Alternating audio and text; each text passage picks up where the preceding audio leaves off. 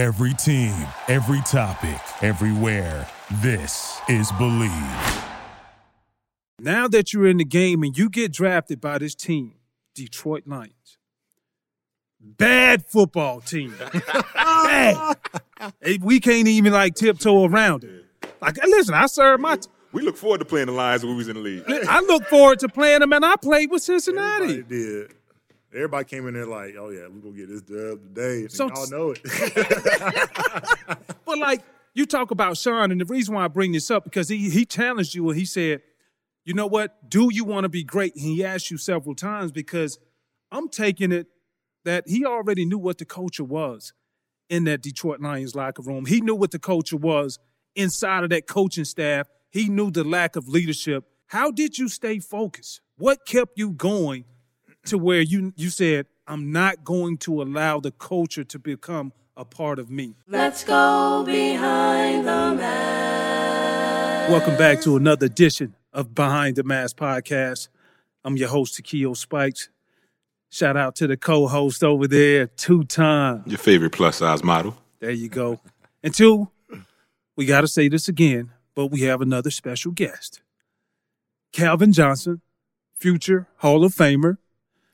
He accomplished a lot, but we got to go behind the mask and find out the real nitty-gritty. Yeah, all right, cool. CJ, you ready? Ready. Let me reset everything, because people need to know like the greatness. Like we're not gonna just sleep on the greatness. 6-time Pro Bowler, 3-time first team All Pro, second team All Pro. All Pro is All Pro, so I don't care about first and second team. 2 times you led the NFL in receiving yards. All rookie team. Led the league in receptions. In college, you won the Biletnikoff Award for the best receiver in the nation. ACC Player of the Year from the Georgia Tech Yellow Jackets. All-American there. And last but not least, is one of my favorite records that you hold. The all-time yards in a season at 1,964. That's amazing, bro. Give it up for this man, CJ, in the building, man. Johnson, man. Welcome to Studio 51, man. Yeah, good to be here. Yeah, good to be here. Hey, I mean, like, we know you're out of the game, and we know what you've been doing. But when we take a snapshot of what you've done and what you've accomplished over the years, do you really think much about, like, you know what? Like, I just miss playing the game because I accomplished so much within a short period of time, and you only played 9 years. Well, 9 years is not necessarily short, but you walked away on your own terms, which a lot of guys don't do. Right. Get the question a lot, man. I think for me, at the end of the day, it all came down to how I felt, how I was personally, and how my body felt had a lot to do with how I felt as a player. And I felt that if I couldn't put my best product, put the best version of myself out there on the field and put it out there for my team to benefit from, you know, if I couldn't be that guy, you know, I had no business being out there. That was, but other than a couple other goals that I had set for myself coming into the league, that was one of the things I told myself. I'm not going to be out here just, you know, collecting the check. If I can't do it great at the greatest level, I ain't got no business out there. But your worst season, and saying that loosely, your worst season was 756 yards, 4 touchdowns. That's some players' best season in the league, and that was your rookie year. Mm-hmm. You're talking about you didn't feel like you can do it anymore. Your last year, 1,214 yards, 9 touchdowns. You, as Spike said, you walked away on your own accord. Yeah. Dropped the mic on them. And you felt like you couldn't do it no more? Body. It just wasn't, the passion wasn't there anymore. And when the body hurt so much, when the swellings in the knees and ankles so much that I can't dig and run like I want to and separate like I want to. It just wasn't, the passion wasn't there. But 12, 14, bro, like. I mean, I can go out there and stand and catch balls all day. But I can't fathom, like. to put all the work in to get to that point, to the season and keep doing that over. I remember after my 8th season, I went and told my dad, you know, I was like, I think I'm done. I'm going to hang him up after my 8th season. We're sitting down in Tyrone, Georgia on this couch, and he's sitting across from me right there. And he was just like, he asked me, you think you could do it again? And I sit there and pause. And before I could say anything, he's like, since you ain't say nothing, since you paused, you could do it again. So I was like, okay, all right. I'm going to go out here and do it one more time. And that was going into my 9th year. And obviously, you know, I retired after that. And But before then, you know, I had goals. I wanted to play. My goal was to play 10 years, you know, have like 10,000 yards. I feel like if I was able to do those things, I'll be able to have a, you know, decent impact on the league. And I was able to do all those things in 8 years. And, you know, so I came back for the ninth just to, you know, just because I knew, yeah, I could do it one more time. But I loved the game, but that the fire wasn't there because, you know, it's hard to have that fire past the pain, to get past the pain and then to be able to go out there and put the practice in, put the time in that you need to put in. I wasn't even able to do those things. I'm riding the bike every week, you know, all week I'm just playing on Sundays pretty much, you know. And I just, for me, mentally, didn't feel right, wasn't right. I didn't have my win. There's a lot of things that go into it, you know. Winning, not lack of winning, that, yeah, you know, that goes into it, you know. So, but like I said, just the pain and all those things, it just takes the fire away from it. And I just didn't, not that I didn't love it, but the love wasn't there like it was. It was just a job at that point. And, you know, I was already thinking, like, okay, what's next? You know, before we extend on that, you talk about the passion of the game. And you know, a lot of times people just see the end result, what you do in the NFL. Talk about what really sparked your passion at a young age to play the game of football. Yep. I wanted to play football. So I grew up playing in Fairburn and Duncan Park in Fairburn, Georgia. Fairburn Flames. It's Eric Berry. He donated a lot to that park. He grew up playing football there. The Fairburn Flames, they're orange and blue. Coolest uniform. I just wanted to play because the uniforms was just fire. You know? I'll be leaving baseball practice, and you see them out there with the orange flames on the helmet, the blue helmet, and whatnot. I'm like, oh, that's so cool, Mom. I want to play. Mom was like, no, you're not playing. You're too little. You know, Mom didn't let me play till I got to seventh grade. Finally was able to play. I played running back. I didn't hit my growth spurt yet. Middle school, played DB and running back. You know, I didn't play too much running back. I played a little bit of DB because I was still young in the game, and I went to high school, hit a growth spurt. They moved me over to receiver, and then I had a coach when I was after my rookie year. They called me Butterfingers.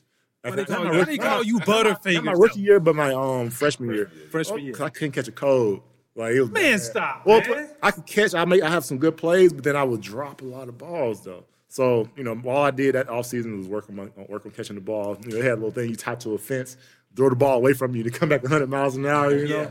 But you know, from that, it's just having that kind of those kind of things happen. People like Butterfingers, you know, okay, you a high school kid, those impressions, they leave impact, you know. So I'm like, okay, this can't happen. I can't be that guy. You know, I'm not going to be that guy. Ain't nobody going to be like, hey, you Butterfingers. No, I got to be great. You know, so I think that was part of it. And then I had a coach, you know, that came to me the following year after my junior year, and, you know, he kind of breathed confidence into me, you know. He was like, I believe you. I know you, because he told me where he could see me. I'm like, I couldn't see myself there, you know. So hearing that from him, those things, you know, he literally breathed confidence into me. You know, kind of gave me a little vision. Your parents do this stuff every day, but when you hear from somebody else, you know, it kind of makes sense. You know, but, you know, that's kind of where that drive. Not to mention, I didn't even mention my parents, you know, that growing up. My mom's an educator. Right. That's why I went to Georgia Tech, because I thought I could get the best education over Georgia, get a job anywhere afterwards, you know, not thinking about what football could do, you know, just being realistic, trying to be, you know. Me hearing the story, though, and you saying, you know what, I really didn't want to play the game. But you was like, I played because of the uniforms. Oh, yeah. When I was a kid, I just wanted to play because it was cool. It looked cool. And see, now, when you think about college, yeah, you think about who has the flyest uniforms in college. Oregon, on the West Coast. Yeah. So I'm surprised, like, okay, Oregon didn't even have a shot. No. By that point, it was more about I love the game, because at that point, baseball was my love growing up. Mm-hmm. I love baseball. I was good at baseball. And when I got to high school and football started to turn, like that sophomore year, going to that junior year, and I started to, you know, see an avenue, maybe just this is going to get me a scholarship. You know, my parents ain't got to pay for school. Good. It took baseball kind of went to the side. You know, baseball was my thing. I was like, I was really good in baseball. And that kind of fell to the side, and football just took over because I love football as a team sport. I love the camaraderie and the grind behind it. And I love the grind because that's all my parents did. You know, they grind from when we were kids. You know, so my dad, he worked on the railroad. My mom was an educator. You know, they had those jobs growing up, and they worked all the time. So I knew it wasn't no choice. You got to work for what you want, you know? Absolutely. So how'd you go from Butterfingers to the Biletnikoff Award to Megatron? Like these larger-than-life like kids.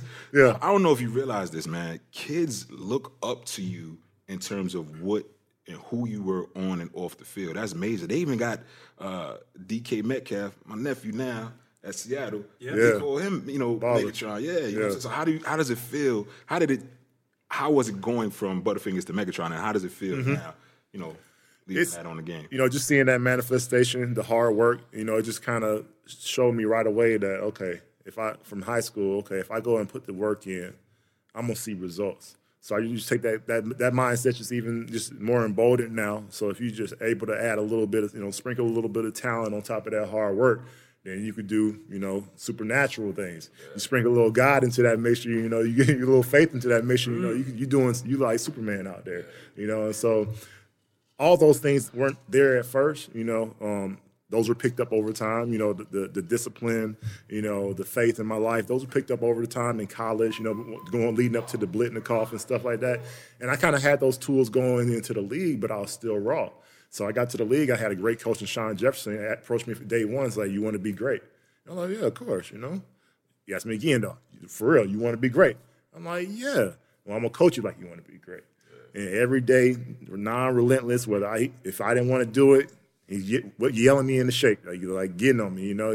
It was that kind of constant, the values that were put in front of me from the people that I loved and respected the most, you know, that helped me, that I learned from, that were ingrained in me, that helped me to get to the point where I am today. Who'd you look up to as a young receiver in the game? Oh, yeah, I looked up to Randy Moss. Of course, I want to Moss some folks, you know. I looked up – I love T.O. because he was like a train out there, you know. I loved you know, back in the day, you know, of course, you know, you loving Jerry. Deion Sanders was my guy. I love Deion. Just Deion, you know, played baseball, played football. You know, I wanted to do that when I was a kid. But receiver-wise, it was Randy. It was T.O. Primarily. I wanted to be and a little bit of Chris Carter because of the hands. You know, you got the hands, you got the big playability, and you got the, you know, the thoroughbred out there. T.O. just running all day, making plays. And I wanted to be the best of all those three things. Just, you know, the best of what you think about, the best aspects of a receiver. I want to have the hands. I want to have the big playability. I want to be able to run my routes, be crispy. I want to be durable. You know, I just want to put all those things into one package, and that's what I try to do. You talked about Sean Jefferson being your coach. He was a good wide receiver in the National Football League. Definitely left his mark. I remember him and also playing against him.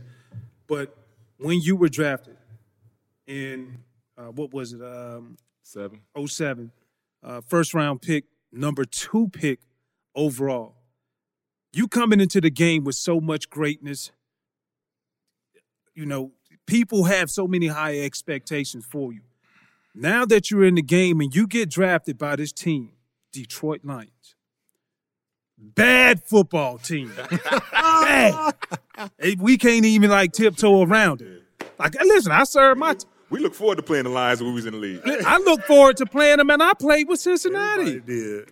Everybody came in there like, oh, yeah, we're going to get this dub today. So y'all know it. But, like, you talk about Sean, and the reason why I bring this up, because he challenged you and he said, you know what, do you want to be great? And he asked you several times, because I'm taking it that he already knew what the culture was in that Detroit Lions locker room. He knew what the culture was inside of that coaching staff. He knew the lack of leadership that they could let spread down onto the players. When you walked into that locker room understanding and knowing, you did not know what you didn't know that first year. How did you stay focused? What kept you going to where you said, I'm not going to allow the culture to become a part of me? A lot of it did have to do with Sean Jay and him pushing me every day, but a lot of that has to do with what you got inside. You know, one thing is that we all know is the eye in the sky don't lie. That product you putting out there is for everybody to see. And I'll be damned if you see me out there loafing and bullshitting on the play. I'm going to go out there and give you my best every play. So I think that had a lot to do with it. I didn't want anybody to see me, you know, out there. I didn't want to have anybody – put it like this. I feel like every time you turn on that film, it's like a first-time impression. And you want to make a good first-time impression to everybody. So that's why you couldn't lack on any, not one down. And then I think that a lot of that, I mean, Sean helped instill a lot of that in me, and the whole upbringing contributed to that. Mom and Pops, right? To that point, you know, I mean, you say you played with Sean. I'm like, dog, you old, bro. I played with Sean. I was like, dang, man. I played against Sean. I guess I'm still old. You age yourself. I'm like, dang, Sean like 50. I remember playing against him. I want to say he's probably older than you. Probably. Yeah. I came in, 98? Don't be trying to call me old, dog. Oh man. You were with the Lions your whole career, and I know you get the comparisons all the time of another Detroit Lion all-time player, Barry Sanders. Oh, yeah. Incredible talent, early draft picks. You guys both played your entire career with the Lions, and you both left on your own accord. Do you agree with the comparisons? Do you think that you guys are different? Or I honestly haven't talked to Barry about it, and I'm sure one day we will be able to have that sit down. But I've talked to other players, and I talked to other players that played around Barry. And they didn't say anything about Barry, but I have their true opinion. They said, like, man, if we were able to do what you do, if we were in your shoes, if we were able to be in the position that you're in, we would have walked away too. And I hear that from multiple guys that played on the team, that played in the Lions. And I believe him because I started doing a little consulting when I retired. And I love the game. Like, I wanted to go around and pour into some receivers. So I was able to go around to a couple of different teams. And first things, I go to a different team. I'm like, whoa, this is how you should take care of your players. I go to Miami. It ain't like Miami's winning, but they're taking care of their players. You know, they're giving it back to their players. I go to different teams like Oakland. I see the things they have for their players. I'm like, damn, we don't have none of this in Detroit. For an example, like, what didn't you have? Like, give us some comparison because I have some stories, too, with Cincinnati, but I would love to hear your stories with Detroit. More so, you know, you think about this is the business. You would think that they want to keep their players in the most tip-top shape. And I don't want to crap on anybody that was, like, in the kitchens or nothing like that at the facility. But I just see the nutrition plans that they have. This is a billion-dollar organization. These guys are making a whole lot of money. Why are you not helping these guys put the right stuff in their body? They're just coming out of college. They might not know exactly. They might not be nutritionists, you know. So – why are you not doing everything in your power to make sure that you get the best product, the best things out of your players? And I see that at other organizations. Not to say the Lions aren't doing some things, but they're not doing everything. And if you're a billion-dollar organization, you considerably get much more if you win. Why wouldn't you do that? Right. But it's they run a Ford company. That's probably their first priority. You know. It may be, you know, they're about saving the dollars. So that's probably, they take the same mindset to this, but this is about this. There's people involved here. So, yeah, you know, if you want to get the best out of those people, you know, you got to love on them a little bit. Yeah. And I think anything you do, everything starts with, you know, customer service when you look at the fans, but you got to look at your product, what's going to be entertaining the fans. I remember in Cincinnati, you talk about the lack of not having. I remember I walked into Cincinnati and they asked, you know, they was like, go see Tom Gray, get all your stuff. And I'm like, all right. So I go to the window. Tom throws me a pair of socks, jockstrap, T-shirt. Back then, we were wearing the grays. You know, we wear grays to get in the hot tub as you get later in the 2000s, but late 90s. Man, grays, they were your shorts. They were your drawers. Yeah. Like me. It's okay, too. You're making some good money. You need to start wearing that team issue. Start wearing them grays to the house. Yeah. But, like, you know, to my point, it's like, what's the standard? Yo, cheap ass. I know what I mean. I bet you your whole underwear drawer was grays. Grays, man. Straight grays. With the shield like on the grays with the shield on it. Oh, but let me tell you about Tom, though. He don't have the audacity to give me a jockstrap that was used. Not even lying. Damn. Listen, I ain't trying to crap on nobody, but we going to tell the truth on Behind the Mask. Because there's one rule on Behind the Mask. There are no rules. There are no rules. All right. And so he gave me a jockstrap it was like dingy. And I'm like, man, what the fuck am I supposed to do with this? You know, so from that point, I never wore a jockstrap my entire year playing. Like, period. Yeah. Like, my entire career, I always wore tights, you know, from that. So I get what you're saying when you say, you know what, in order to get the best out of your guys, you got to be able to provide them with something to be able to take them to the next level. One of your teammates, John Kitna, he was also my teammate as well. John was a guy who we played together in Cincinnati, quarterback. He would call it like he saw it. And if he felt like things were not going in the right direction, not only would he let you know as a player, but he would tell coaches and make 100%. Sure that it got up to the upper management. I know you had some type of experience with John. Hilarious. Talk about that. Like some of the things, one of the things that you remember from him that really opened up everybody's eyes. John's a great leader. Loved to have him. I wish I could have played with him more. Wish I just had the time to be around him. He's a spiritual leader. You know, we had Bible study at his house every Tuesday during the season. So going into the 0-16 season prior to any of this happening, everybody thought we were going to be decent because we had a decent year the year before. Nothing great. Maybe won 7 games or 8 games. That was decent in Detroit. Yeah. That was good in Detroit at the time in comparison to the following year. Long story short, we went into the season with 2 coordinators, a running game coordinator and a passing game coordinator. So didn't really maybe see eye to eye. And literally one big team meeting, John got up in the middle of the meeting. I don't remember exactly what was going on. Obviously something he didn't like. And he walked out of the meeting, and halfway out the team meeting room, he turned and said, "We won't win a damn game if we go into the season with this plan." Long story short, a week later, John Kitna got traded to Dallas along with Roy Williams, who before the season, they called me and Roy into the office like, if we're gonna do anything here, it's gonna be on you two guys' shoulders. I'm like, shit, now it's just me.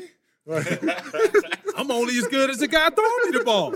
Yeah, they got rid of Kitna, you got rid of Roy Williams, so now it's just me there, and we went 0-16 that year. I still had a really good year. Didn't get a sniff at the Pro Bowl, even though I had better numbers than some people. But we went 0-16, so you don't win a game. I kind of get that. But long story short, he literally called it. He called it. You're not going to win a game if you go into the season with this plan, and we didn't win one game that year. I really thought my future in the NFL was really bleak at the time. I didn't know how much longer I wanted to play because it's just not a good culture. And that was in 2008, right? Second year, yep. But let me tell you this. Let me give you a little nugget. I'm not even sure if you knew this. In 2007, I finished my year with Philadelphia. Mm-hmm. Came off a rotator cuff injury. I was trying to see where I was going to play next. So they flew Matt Millen. I think it was Matt Millen. Yeah. He flew me to Detroit. And it was out of San Francisco and Detroit. And I went and took a visit. Rod Marinelli was the head coach. Yep. And he brought me down and he sat me down. What was the record? What was y'all record that first year? Your first year? I feel like we went either 6 or 7. I think we might have been 7 and whatever's left, 9.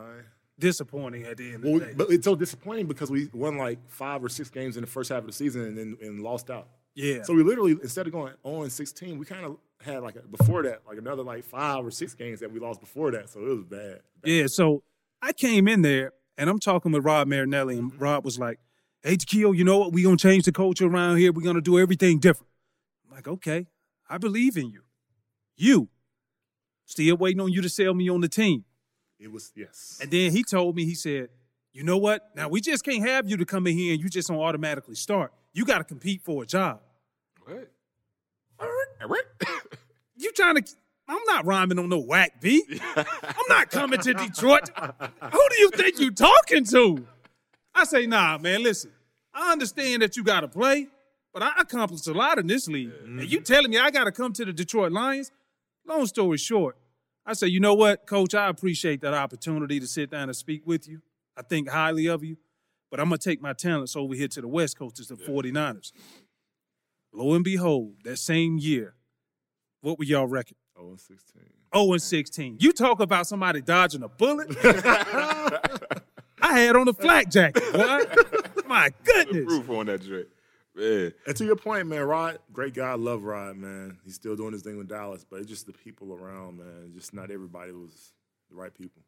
What would you tell the young stars in the league now how to deal with that adversity or the unfavorable circumstances? And I ask you that because you see some of the players now, like AB, anytime something goes wrong or doesn't go in their favor, they hop on social media and start thumb wrestling. You know what I mean? Yeah. And everything's out in the media. You weren't like that. So what would you... Yeah, I got a reason why I wasn't like that. What's the reason? And what would you tell some of the young players now that are going through unfavorable situations? 100%. My reason for it, when I was in college, social media was kind of on that, Facebook and all that stuff was out, whatever, MySpace, all those. You was on that MySpace, though. Yeah, you know it. What was your handle? You got me so – I don't even remember my handle. But it got me burnt, in relationships, So I was very bad. So from that point on, I was like, okay, forget social media. I can't stand it. It's the worst. It's the devil. You wasn't good at it. That is to send messages to the public. Ooh, CJ trying to holler at her. Exactly. I got too much trouble on social media, so from that point on, I mean, I understand it's a necessary evil, but it could be good for your business if you're doing the right things with your business. And to that point, guys got to understand that they are a business. Your body is your business when you're in the NFL, but you got to conduct yourself as you're the CEO of that thing, and you can't have any BS come through there because it affects your business. At the end of the day, if that affects your business, you're losing money. Yeah. So you're trying to get – I mean, being on a team like Detroit, I learned that, okay, I understand that we're not winning right here, so I'm just going to be the best I can, be the best version of myself for my team, so I could put myself in the best situation to take care of my family, you know, because I might not win no Super Bowl ring while I'm here. So at least I'm going to do that. I'm going to set myself up and be the best that I can be the best version of myself. And that goes from how I get up, how I train, how I eat, how I, you know, take care of my body.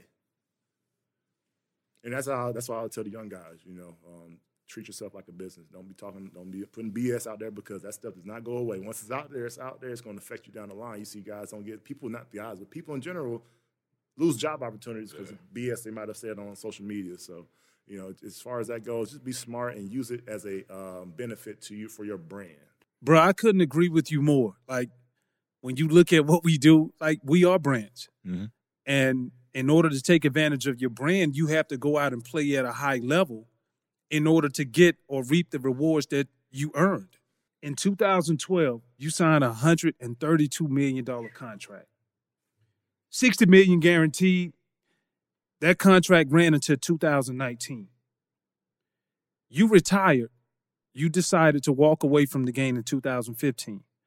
Now, I'm going to tell you, I think about when I got the bag like that, like, you got to kick me out the game. I ain't giving them folk nothing back, bro. They did kick you out. Well, they did. They did kick me. Yeah, you're right. We're going to talk about that. Yeah, that's another episode. So, like, you know, a lot of times, like, when people don't have or they haven't had the experience of having and walked a step in your shoes, of course, they're going to have their opinions. Like, what led to you saying, enough is enough? I don't care how much money you paying me. Yeah, I mean, I made more money than I ever could have dreamed of playing in this league. I mean, shoot. And then, I mean, the goal is still to make more money, you know, but I just had enough of doing it at the expense of my body, you know, my peace and my time.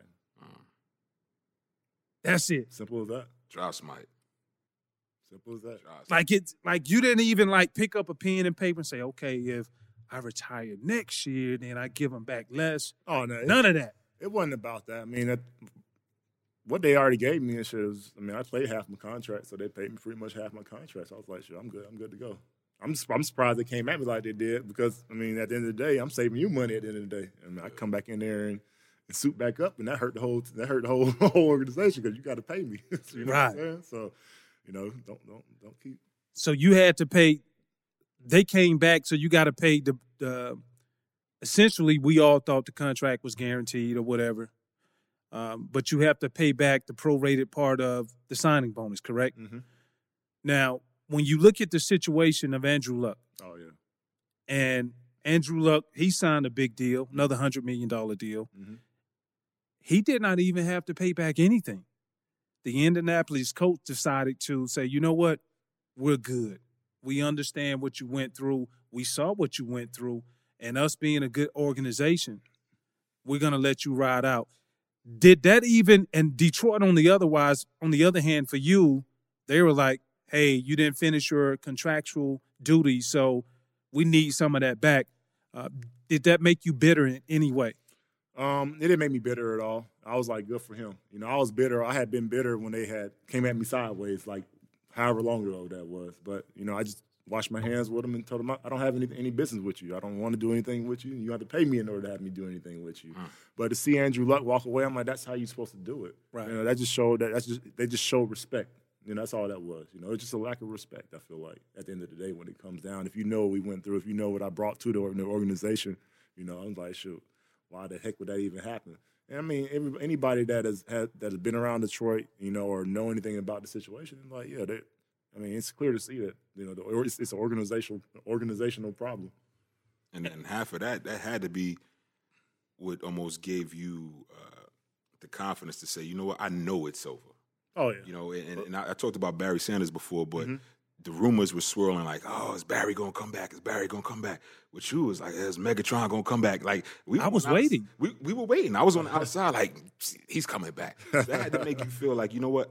I made the right decision. Yeah, I didn't want to be a part of that. And that's how, I mean, that went into my original decision. I mean, just the way the organization was going. I mean, you hear from guys when they come from different teams like, this ain't it. Like, I just came from Seattle, but I don't know what y'all doing over here. Like, this ain't it. You know, or like talking about how we were talking about earlier, like just the things that the team does for the players, you know. None of that was had here. So they was like, okay, you hear from other guys all the time, like, they don't treat y'all right here. They don't do y'all right. They don't do you right. You shouldn't be doing all this and that.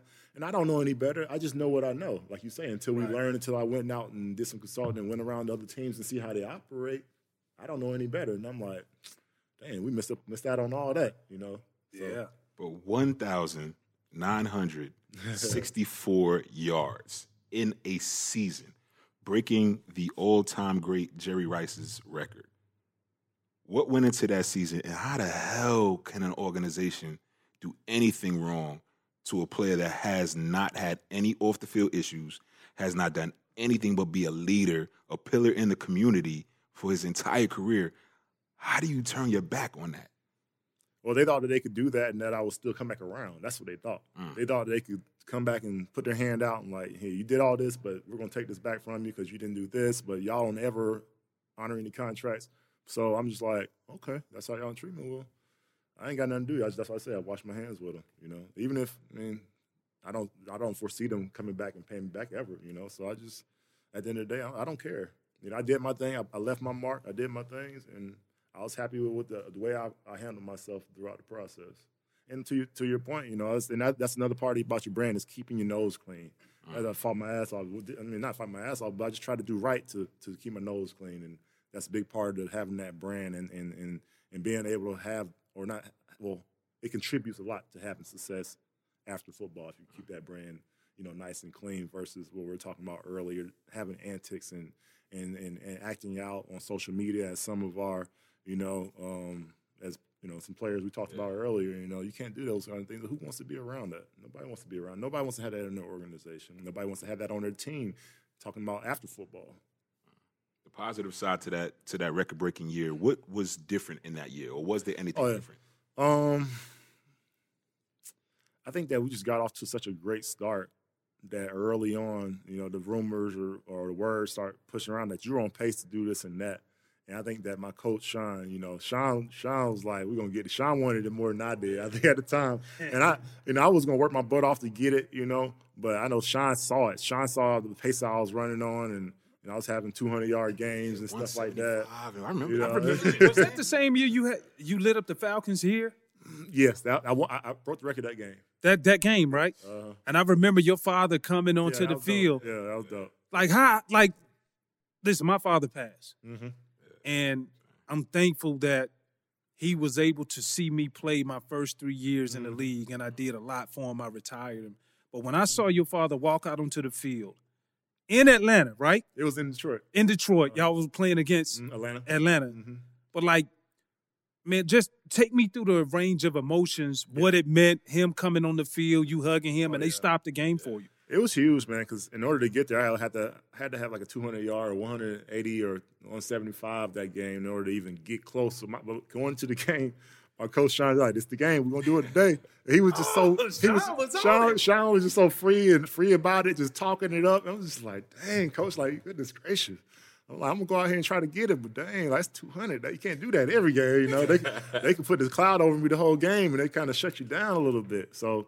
But he spoke it, and from the jump, you know, like from the first drive, you know, we came out just humming and balling, and Matthew was feeding me. And to have my dad come down at that point later on in the game, I think it was for him, I feel like it was more of a manifestation, you know, just like, you know, this is all my hard work. You know, not that I'm his only kid, obviously, but, you know, just seeing me, his kid, I know I can imagine if I saw my kid, you know, having these great feats, you know, I would be – overcome with emotion. I don't even know what the emotion. They'll probably be crying.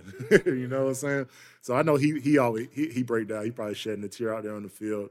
And I know that the moment was awesome for him, but it was more so awesome that we're playing the home team, playing the Falcons at the crib, you know, and so all that went into it, man. It was a heck of a feat.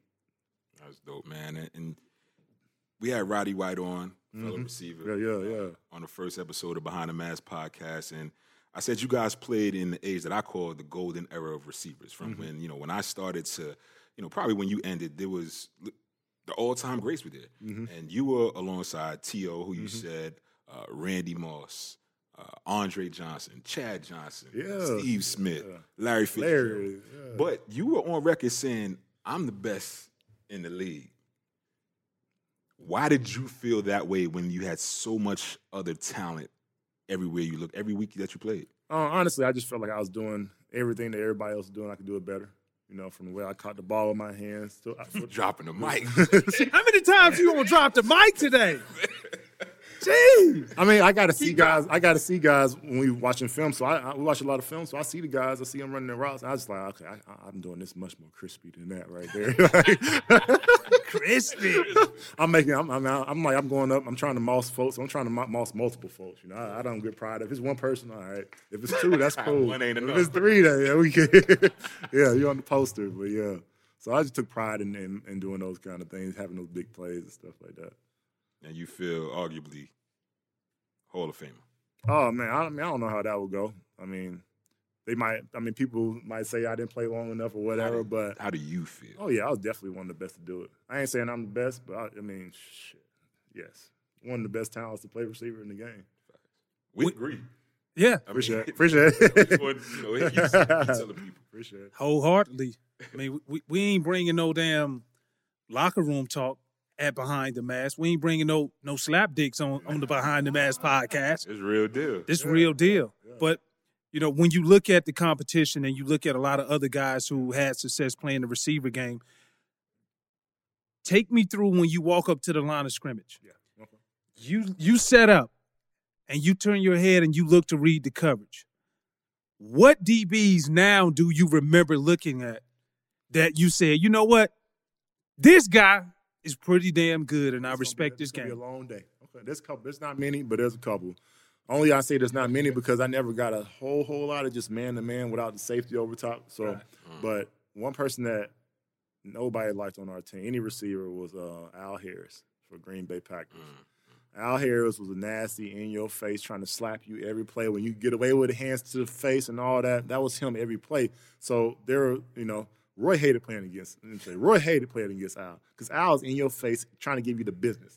So then my second year, Al started playing me a little more. I'm like, damn, Roy, I got him. Bro, why you didn't keep falling? So he started coming over. But I think that playing Al my first 2 years really set me up too. I mean, along with my coach and all my upbringing, but that kind of set me up for the rest of my career because I understood, like, okay, if I got to go up against somebody like this, if this is what it's going to be like every week in the NFL, I need to tighten up.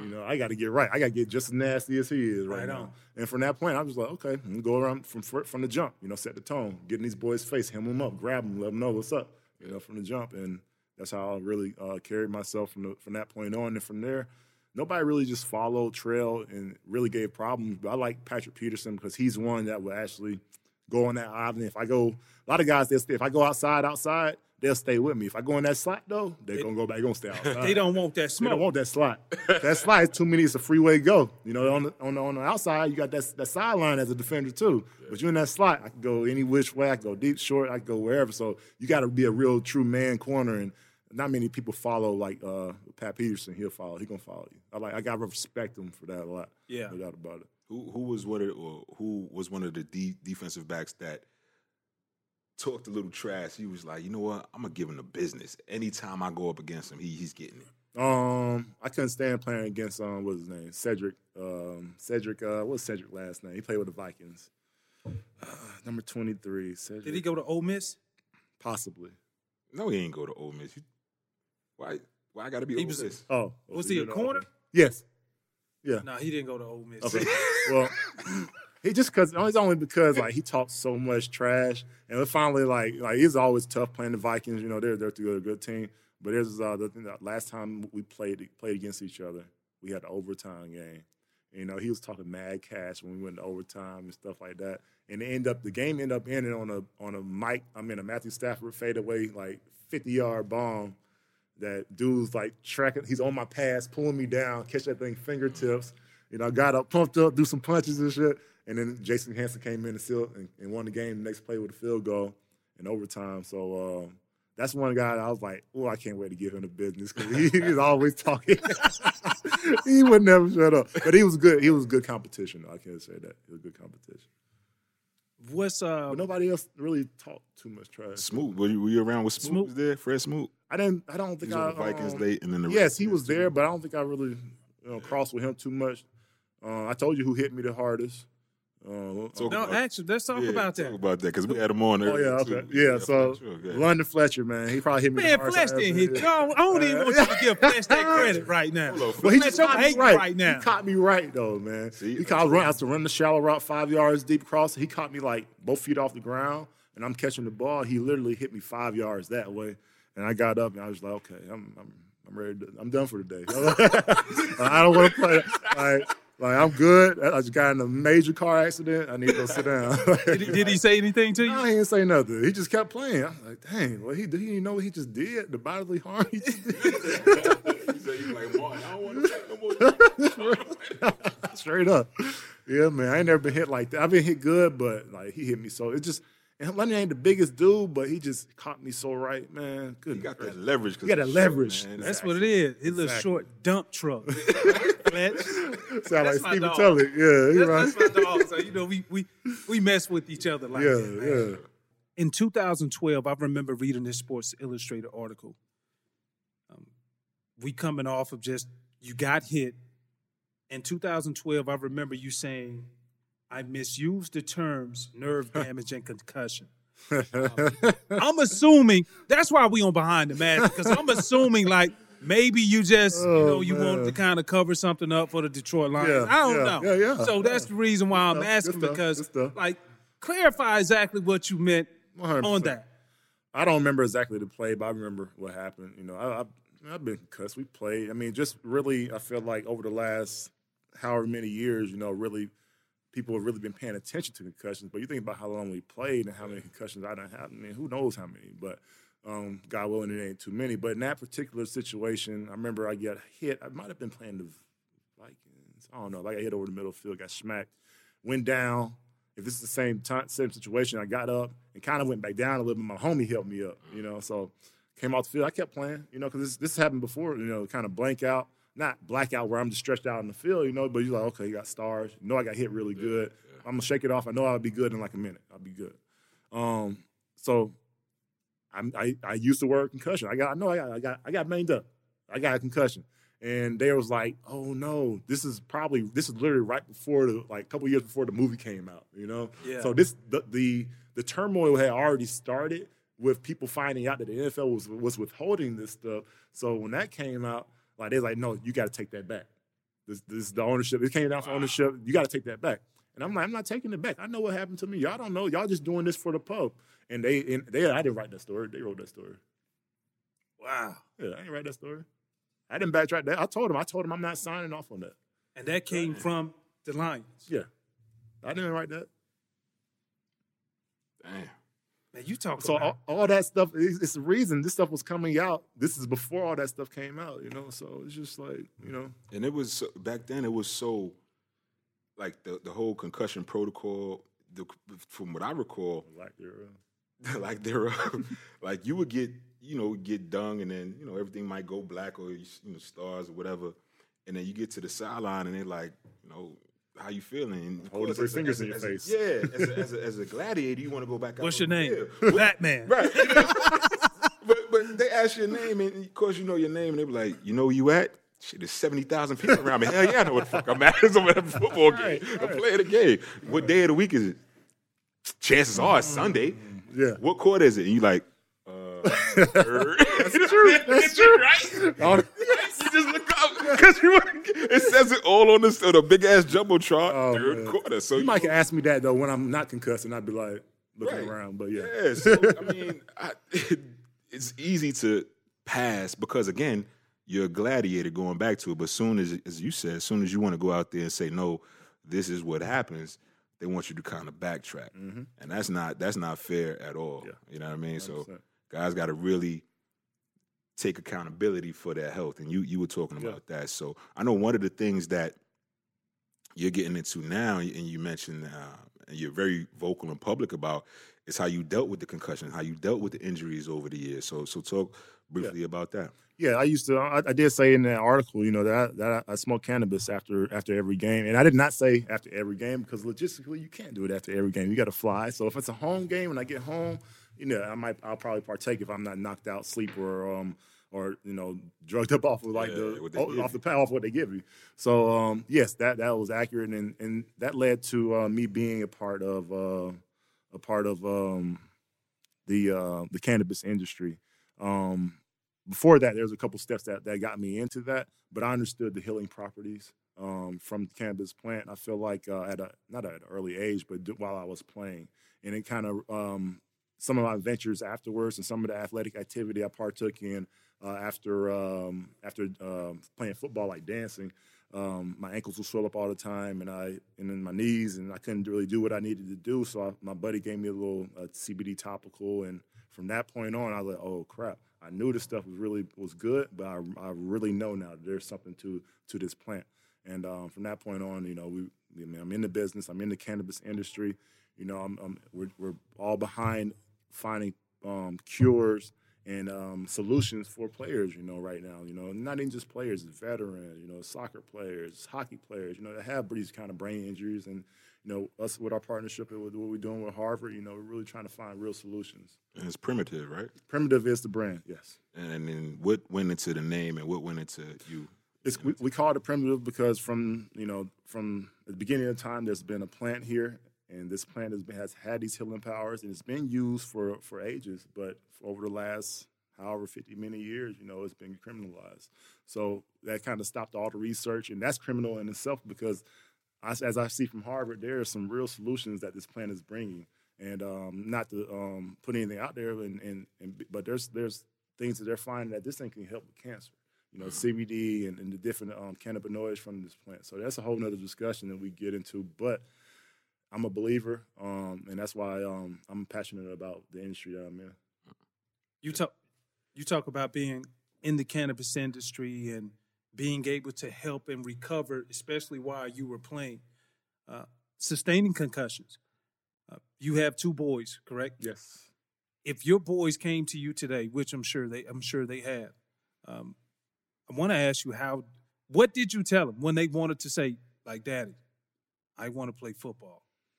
Do you have any reservations, understanding and knowing now how the game used to be when you and I came in versus how it is now with all of the rule changes? Now everybody knows about, you know, the deadly effects of concussions. I mean, a lot of my concussions, like, probably half of them came from the ground. So ain't nothing you can do about that. I mean, yeah, contact. When you got that much weight, you know, just laws of physics. You know, it's gonna, your brain is gonna hit your skull. Concussion. Boom. We always talk about the transition. Yeah. The transition. Yeah.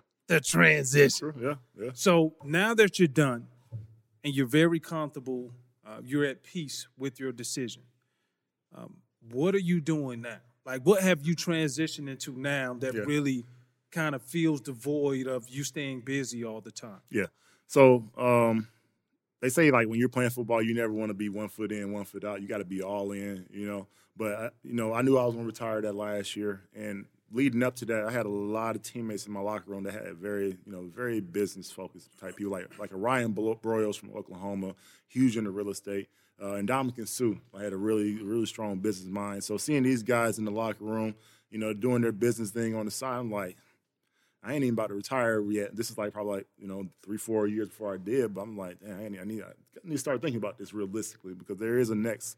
There's a whole lot of life left to live. Right on. So to that point, you know, I was like, okay, I'm going to do some real estate. You know, I started doing some real estate. I was renting out a crib in Michigan. And I'm like, dang, okay, this ain't paid off itself, you know, in a rather quick amount of time, you know, create some mailbox money, you know. Mm-hmm. And I got into real estate, was doing some things with my boy Rob. You know, he played offensive guard for us for 4 or 5 years in Detroit, but Seattle prior to that. And, you know, he was taking me around. We were doing a couple of projects in Detroit because the market was awesome there. And we ended up having an opportunity to go over to London to, you know, be the spokesman kind of for the Italian Super Bowl. You know, they play American football over there. And we went over there. And you know, this is just kind of came out of nowhere through a friend. You know, they wanted to have our faces over there and be involved, have some real NFL players, and we loved it. And on the way back, we was like, man, we could keep creating opportunities like this, and one, either push our brand, you know, or just, you know, create, you know, new a greater network than we have now. And at the time, we just like, okay, well, we need to come up with a company and do this and find a way to give back and all that at the same time, you know, and create wealth for ourselves at the same time. So we're like, okay, well, let's when we get done, we're done playing. So we're like, what do we love most about when we play? And we love the camaraderie. Yeah. You know, we didn't. I mean, yeah, we love the grind because we know what we're going to get from it, but it's the camaraderie and being around the guys. So how do we do something around that? And we're like, we're doing real estate. You know, we're getting deal flow. You know, we're having opportunities that come up. Let's create a company called, you know, Locker Room Consulting. You know, and that was to, one, create opportunities for players, whether we source them or we create them ourselves, and to be able to help guys, give them counsel, put them in a good place. We got a great counsel from, like, lawyers to CPAs, you know, people that can help them make sure all their life stuff is in order. Like, you got your trust and stuff. You got your family and stuff like that taken care of. That extensive, huh? You know, yes, you got to have that, you know, because these are things that I found out, like, while I was playing. I'm like, wow, like, ooh, this should have been done yesterday. Yeah. You know, in case something happens to me, how do I take care of my family instead of the government just coming and taking half the check? Yeah. You know, I need those insurances in place. So to be able to give that to the players, give them counsel, give them an opportunity if they want to invest, because, I mean, this is what we're doing. You know, these opportunities exist. And from that, we're doing our real estate thing and Locker Room Consulting. We get into the cannabis industry because we're buying properties, and one of them happens to be in a green zone. And we couldn't flip it for what we knew it was worth at the time. So we decided, hey, like, I think we know what a good team looks like. We could put together a good team or just the right people and make this thing turn. And so that was 2 years ago when we started that project, and now we have a vertically integrated business. We're licensed in Michigan. Our cultivation just went online. That'll be the first thing operating, and then it will come with processing and retail. We got two retail operations in Lansing and Niles, Michigan, over there by Notre Dame. So those are the opportunities that we're creating. That Locker Room is kind of like that led to the Primitive, the name, our new company, the Primitive Group. But, you know, so Locker Room, you know, we still do our real estate. We got, you know, real estate project going and stuff, but really all the time and attention is going to, you know, getting our cannabis brand up and running and getting our infrastructure behind that up and running. We're not going to be the guy that gets money just to go say that, you know, I'm using this CBD and yada, yada, yada. No, we're all in. You know, we got the partnership with Harvard to show that, you know, they wouldn't. They're not going to partner with nobody. No, that's not criminal. I think it's more so just they love our professionalism, our process, and that they know that we have a brand to protect, and they know that they have a brand to protect. So that's one thing that helped us meet in the middle, and we're creating a win-win situation by having their validation and us being able to do some key research in the field in their phytomedicine in this institute, which is phytomedicine, plant medicine. That's all it is, and cannabis is a big part of that. So. That's why we're partnered up with them, and you know that's great for our brand. It's great for the things that they're accomplishing right now, the trials and stuff that they're doing, and at the end of the day, it'd be good for humanity. Dope, man, dope. And do you find that the current players in the league are receptive to it, or the guys that just retired are receptive to? More so the guys that are retired, because they're not under the umbrella of the NFL and the testing, and because I mean it's not necessarily that you're invested in it. It means that you're partaking in it, but right. You know, people might feel it's not a good look. You know, it might not be a good look. But you know, and I mean to cut you. The crazy thing is that guys were smoking. You know what I'm saying? They were smoking and they were partaking, but they obviously you don't want to be public for whatever reason, but in terms of an investment opportunity, that's successful. I didn't want it to be public. Right. Like the only reason it became public for us is because we got denied our first attempt at getting licensed in Michigan. Okay. When that happened, it's like the whole world came down. It was like, hold up, we just did all this work. We built this beautiful cultivation. It wasn't built at the time yet, but we're in the process. And they just denied us our license. And guess what they denied us our license off of? What? They said I had too many traffic citations. Man, come on. So long story short, that they have LORA, Licensing and Registration Affairs. They're over tobacco, alcohol, and marijuana. So they had this board. They should be making the decisions, but they had a board outside of that actually made the decisions. So the board was corrupt. They're taking money. They're doing stuff like counseling people for no reason, whatever the agenda was. Governor caught wind of it And after we actually we separated, everybody went through and got their license on their own, and then they gave us our license unanimously. After that was seen, it was like, okay, well, y'all did this for nothing. So the governor counseled out the board, and now it's actually just Laura who's making those decisions, who it should have been, because anything extra just breeds corruption. Right. Mm-hmm. What was it speeding? You were fast on the field, and I know you were fast off the field. I know going around the curve, that off-ramp going on, the access ramp going on to 85. Yes. It was pretty fast. Let's talk about it. I like horsepower. I do. I had model cars growing up. I've always been a car fan. I got a Ferrari. It's gone now, but I love cars, man. I love cars. So what you rolling in now? Like, what's your latest toy that you really enjoy driving? My favorite is probably I got a Challenger Demon.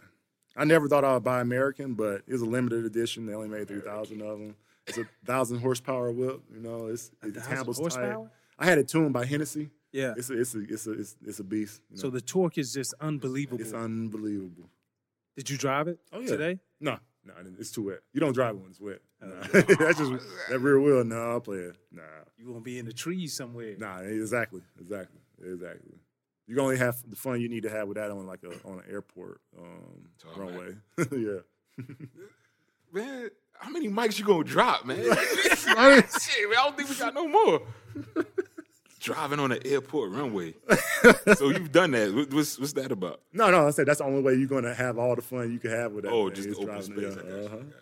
Yeah. I know your company, Primitive Care.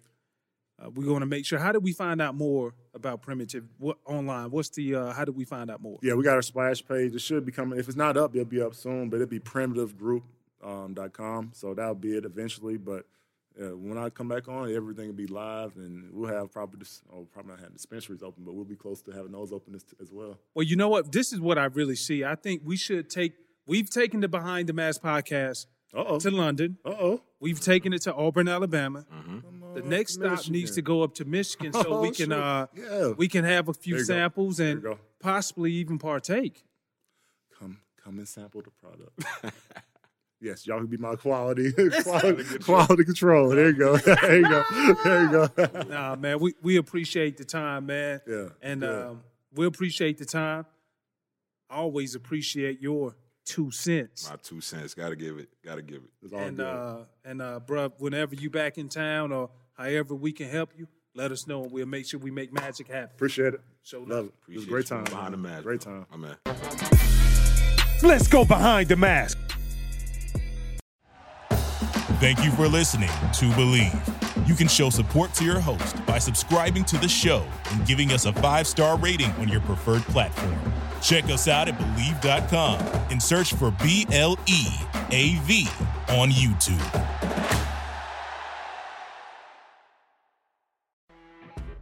You know when you're listening to a true crime story that has an unbelievable plot twist that makes you stop in your tracks? That's what our podcast, People Are the Worst, brings you with each episode. I'm Rachel. And I'm Rebecca. We're identical twins who love true crime cases that make you say, "Didn't see that coming," and we hate the people responsible for them. Listen to People Are the Worst now on Apple, Spotify, or wherever you get your podcasts.